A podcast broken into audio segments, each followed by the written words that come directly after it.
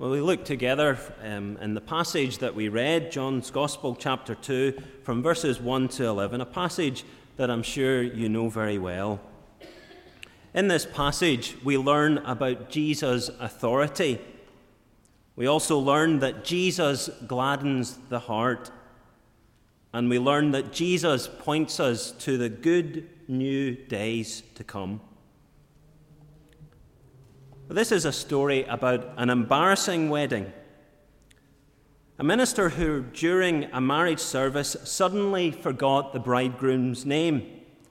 And in an attempt to get himself out of the embarrassing situation, he looked at the bridegroom straight in the face and, with a very ministerial voice, asked, In what name have you come here today? Taken aback at this unexpected question, the bridegroom finally answered, um, uh, In the name of Jesus Christ. Highly embarrassed, the minister leant forward and whispered, Tell me your name. Well, this could have been a very embarrassing wedding 2,000 years ago in Cana. However, Jesus stepped into the situation. It could have been really embarrassing for the bridegroom and for his family. Because you see, the bridegroom was responsible for ensuring that there was enough food and wine to go round. And perhaps because Mary was related to the bridegroom, she hears of this potential embarrassing situation. They've run out of wine. And the consequences of that would be hard to live down. The gossip on the street would be ridicule and a sense of shame. Did you hear what happened last week? They ran out of wine. And the wedding would be the talk of the town for all the wrong reasons. Mary goes to her son Jesus confident that he will know what to do. Not that this has been a regular domestic trick that Jesus has performed in Mary's kitchen. But for 30 years, Jesus had lived with his mother. And when Joseph died, Jesus had taken his responsibilities very seriously.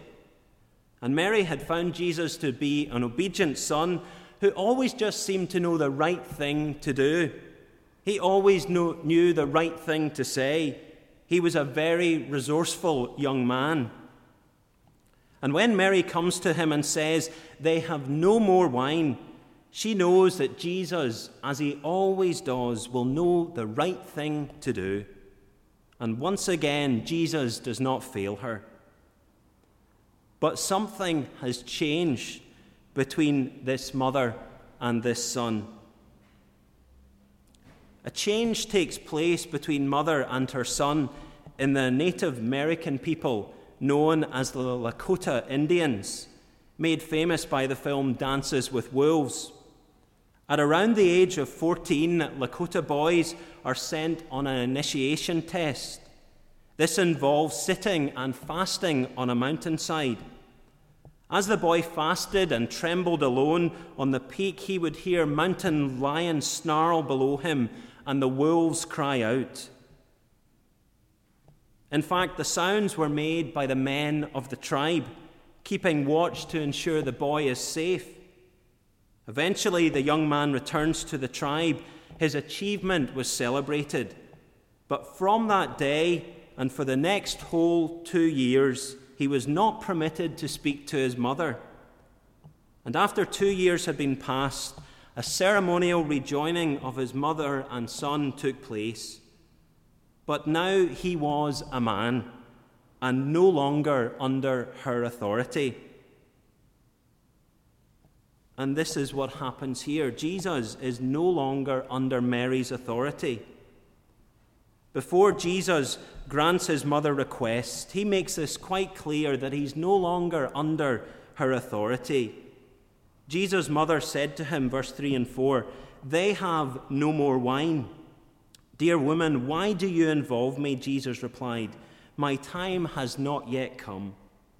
You see, the time of her, of Mary's authority, is over. Mary must lose her oldest son. As Jesus starts out on his ministry, he makes it clear what his future must be. His heavenly Father is the one who will determine what he does. Jesus said, By myself I can do nothing. I judge as only I hear, and my judgments are just. For I seek not to please myself, but to please the one who sent me. And when Jesus says, My time has not yet come, he means that his time will not come until he has done the will of the Father. He must be subject to his Father's will, and he must become obedient to death, even death on a cross. And then, of course, he will rise again and ascend into heaven. And then at last, all authority in heaven and earth will be his.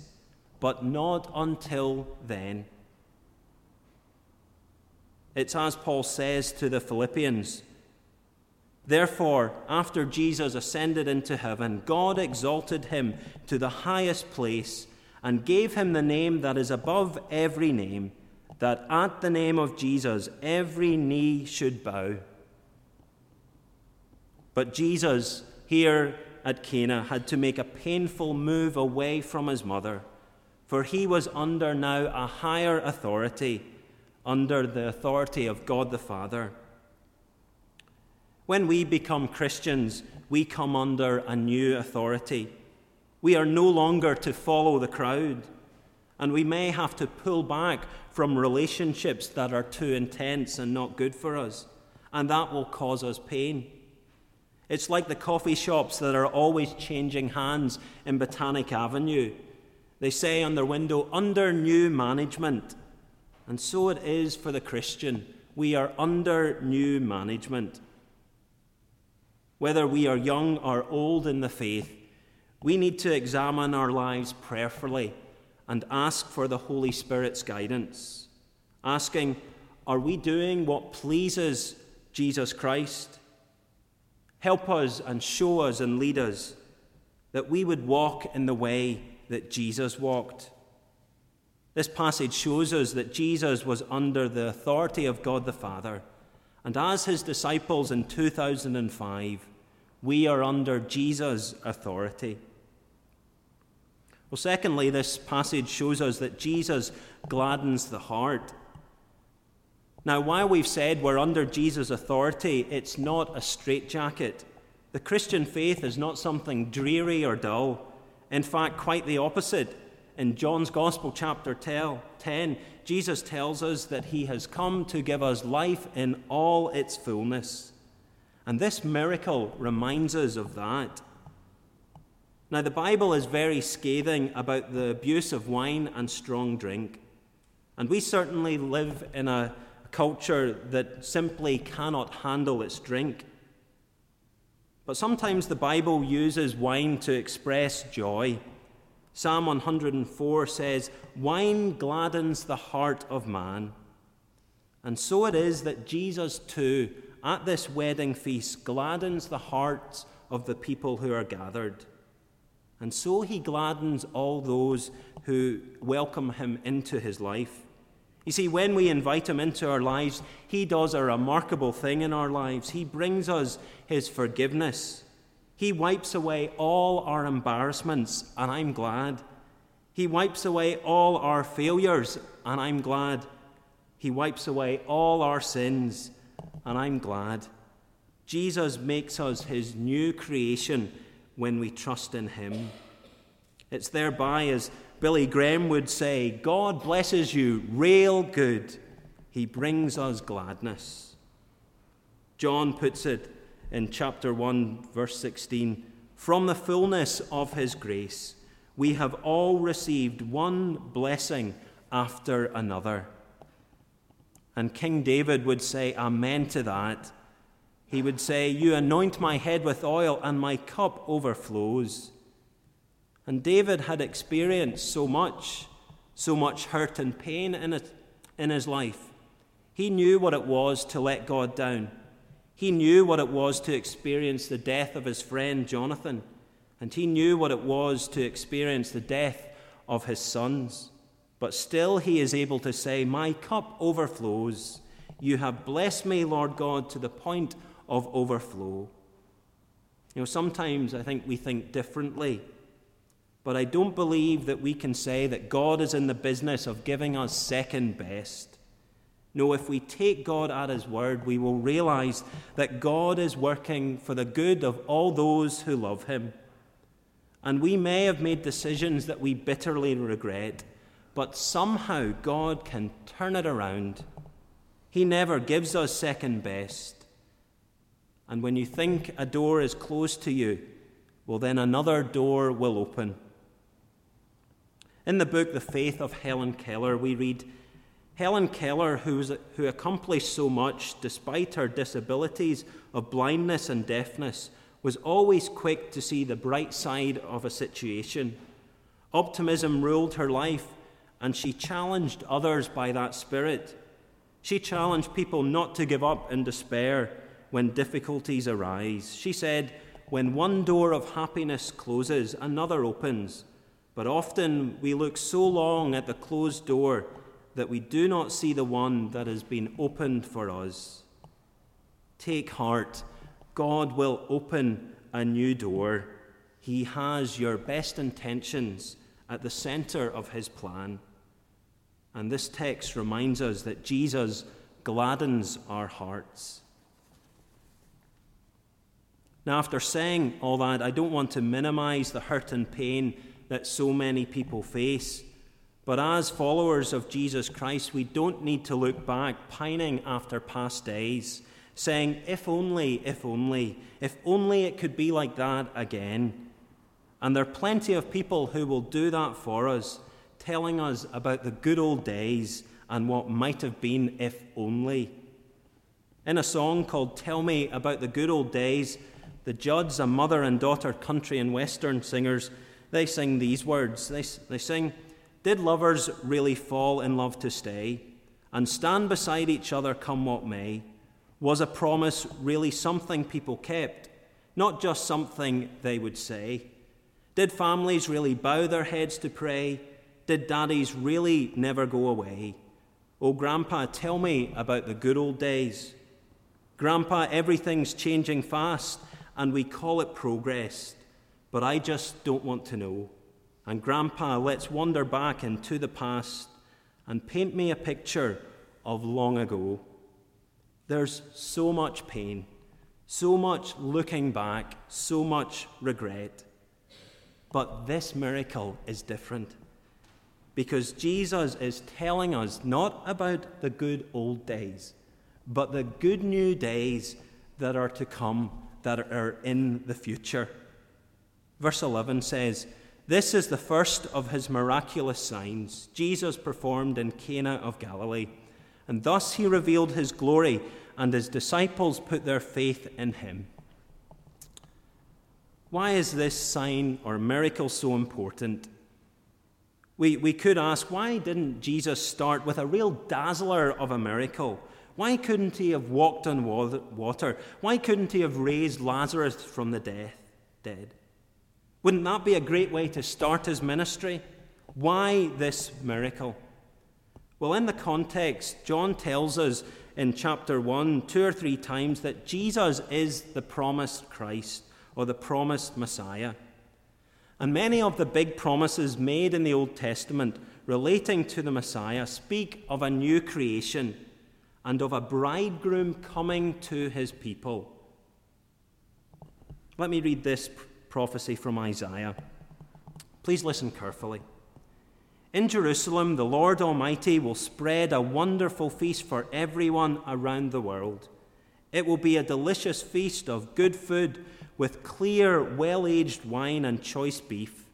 In that day, he will remove the cloud of gloom and the shadow of death that hangs over the earth and he will swallow up death forever. The sovereign Lord will wipe away all tears. He will remove forever all insults and mockery against his land and people. The Lord has spoken. You see, at this wedding feast, Jesus fulfills this extraordinary prophecy. He is going to eradicate death forever and a glorious feast with wine in abundance, and the shame of the Lord's people will be removed. It's a picture of a new creation, one of heaven, where Jesus will call all those who trust in him to join him at that great feast. Jesus will come as the bridegroom, as the host of the feast, and make all things new. See, Jesus, we notice at this feast, provides for the people. You see, the bridegroom was responsible for, for providing food and wine at the feast. And Jesus comes into this situation and acts as the bridegroom should have. He sorted out the problem. There was no more wine, but Jesus makes provision in this miraculous way. You see, in a sense, you and I stand before God like the bridegroom at Cana. Our lives are wrong. Our lives are an embarrassment. We failed to live up to God's standard. We failed to live up to even our own standards. And we could never find peace with God. But Jesus, by dying, provides for us. He provides forgiveness of sin and reconciliation with a holy God. And so it is that Jesus reverses the trend. Verse 10 says Then he, the master of the banquet, called the bridegroom aside and said, Everyone brings out choice wine first, then the cheaper wine after the guests have had too much to drink, but you've saved the best till now. You see, this text is saying Jesus is reversing the trend. The new wine has been brought out later and by Jesus' death and resurrection, the trend has been reversed. The order of this world is life and then death.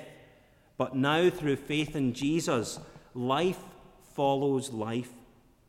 And you see, we don't need to lament about the past, for the good new days are upon us as we turn to trust in Jesus.